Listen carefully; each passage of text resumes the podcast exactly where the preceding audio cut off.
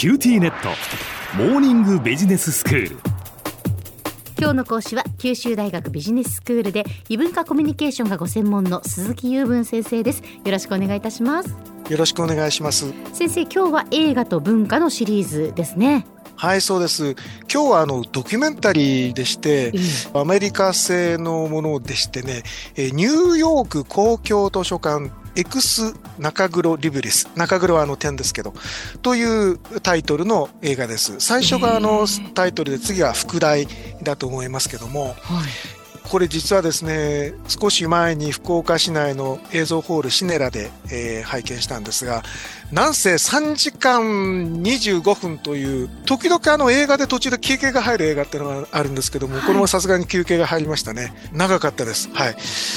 ドキュメンタリーっていうのもちゃんとした映画の一つの分野だし、うん、えーと、その中でも非常に評価の高いものもあるということでご紹介したいんですが、えーと、日本での公開は2019年ですがその当時のキネマ旬報の外国映画ベスト10これはあのドキュメンタリーの中じゃなくて全体の中でですけども、うん、えー、11位にえー、数えられた作品で、えー、あのいやすごいんですよ、うん、でその内容がですね図書館っていうのはこんないいことやってますっていう話がもう目白押しでありましてそれをぜひご紹介したいなと思いましたが、うん、えーと、一つ残念なことがあってその公開した時に一番中心になったのが岩波ホールであそこ残念ながらこの間閉館してしまったわけなんですけども、えー、やっぱりいい映画を紹介するとこだったなという話をちょっとだけ混ぜておきたいと思ってます。はい、内容をもし一言で言うと、まあ、ちょっとタイトル考えてみたんですが、うん、住民と結びつき民間からも資金を得る市営図書館の市営というのはあのニューヨーク市の市ですね。シティですね。市営図書館の理念と活動と裏側を描くドキュメンタリー。長いですかね。まあそんな風にまとめられると思うんですが、実にこの図書館はあの日本の図書館と違うところがいっぱいあってまずその、周りのその市民との結びつきが非常に強い、まあ、福岡でも強いと思うんですけどもものすごく強いです、そしてその民間からとそれから市からのお金が、まあ、都市によって違うんですけどもどっちもあの同じぐらい入ってくるようなタイプの運営をしていると。うんでいつもその運営の方針資金の得方に関してもう職員の人たちがけんけんがくがくの議論をしながら進めている、まあ、これもあの日本では最近そうだろうとは思うんですけどもあの非常にその様子が厳しいというのかがしっかりしているというのかそういうところを見習ったらいいなというふうに思った次第です。うんで、ニューヨーク、福岡と同じで、あの、どっかに一箇所だけポンとあるわけじゃなくて、その地区ごとにいろんな文館がたくさんあったりして、本だけじゃなくて、いわゆるそのコンサート的なものをするのを中心にしているところとか、あるいはその黒人差別というか奴隷時代というかそういったものをテーマにした施設があったりとか、まあいろんな活動をしているわけなんですね。その活動の一つ一つ、あるいは日々の貸し出しの様子とか、あるいは本がどう裏側で流れていって、その配送したり戻ってきたりする本をどうそのさばいているのかとかっていうような、いわゆるそのバックヤードツアーに行かないと見れないようなことも映画の中でたくさん見られるので、うん、ちょっと得をした気分になるとそれはちょっと楽しいですよね、見てて。そうなんですよ。最近あのバックステージツアーというのがいろんなところで流行ってますもんね。えー、FM 福岡でもやったら儲かるかもしれませんね。はい。まあ冗談はさておきですが、あの、そこであの扱われているいろんなイベントの類が非常にあの知的なレベルが高くて、非常にあの我々としても感心するところが大なんですけども、例えば、あの、進化論の生物学者が出てきてですね、進化論をまあ否定して、人間は神様が作ったと信じている方々とのなんかいろんなその結びつきっていうものを解説してみたりとかですね、うんあるいは先ほど申し上げた黒人差別の教科書問題に関するイベントとか、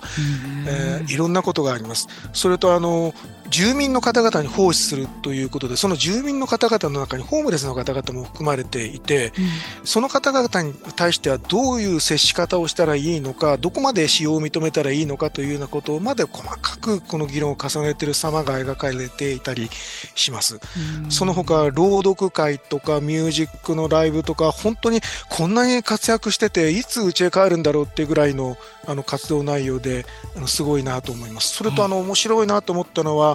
日常の写真のコレクションっていうのが私素晴らしいなと思ったんですよ。はい、大昔の日常を描いた白黒の写真みたいなものも多数あって、ええ皆さんが何をしにそこに来るかっていうと、デザインの大学の学生さんとか、あるいはプロのデザイナーの人たちが来て、大昔のその写真やイラストを見てヒントを得るとか、実際それを使うとかっていうようなことをしていて、まあ利用自体は無料だし、著作権フリーになってるようなので、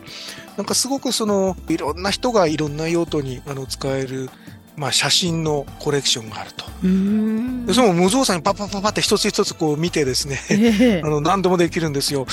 の写真をですね、こういうふうにしてコレクションして、あの一般の人がいつでもどのようにでも見られるとかっていうの、僕日本であんまり聞いたことがないんです。もしあったらごめんなさい。教えてほしいなと思うぐらいなんですけど。聞いたことないですね確かにねそうですよ図書館ね。でそうやってこう写真をねうん見られるようにしてるっていうのは珍しいとそう思なんですよね。うんだからそういうその記録性のあるものをどんどん膨らまそうとしてるのではないかなと思うんですよね。うんだからその昔のラジオの録音であるとか、テレビの番組でもうあの局の方でこれは放出してもいいというようなものを引き受けてもいいような気がするんですよね。はいはいそういうものからですね、例えば移民が押し寄せたような時代に周りの環境がどうだったかを調べてるような民間のね、研究者の人たちがいろいろ訪ねてきて、スタッフの人にね、そういう質問をして、えならこの写真からいろんなヒントがありますよみたいな話で、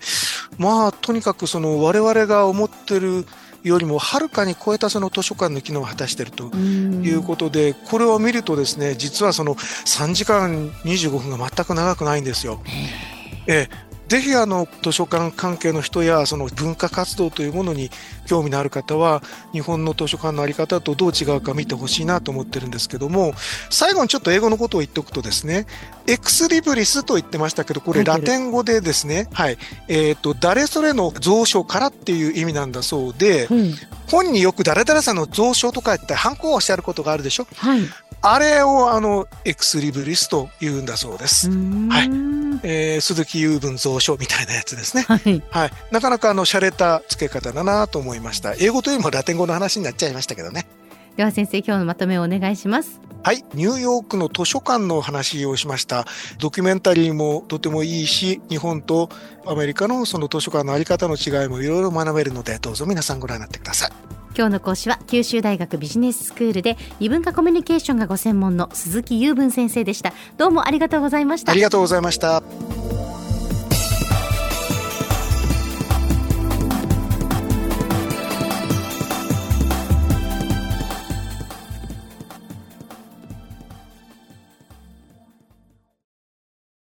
QTnet。僕が君を守るから。本当に？え？コンピューターウイルスやフィッシング詐欺からは？え？守ってくれないの？ BBIQなら全部守ってくれるのに。セキュリティ5台まで無料。光インターネットの BBIQ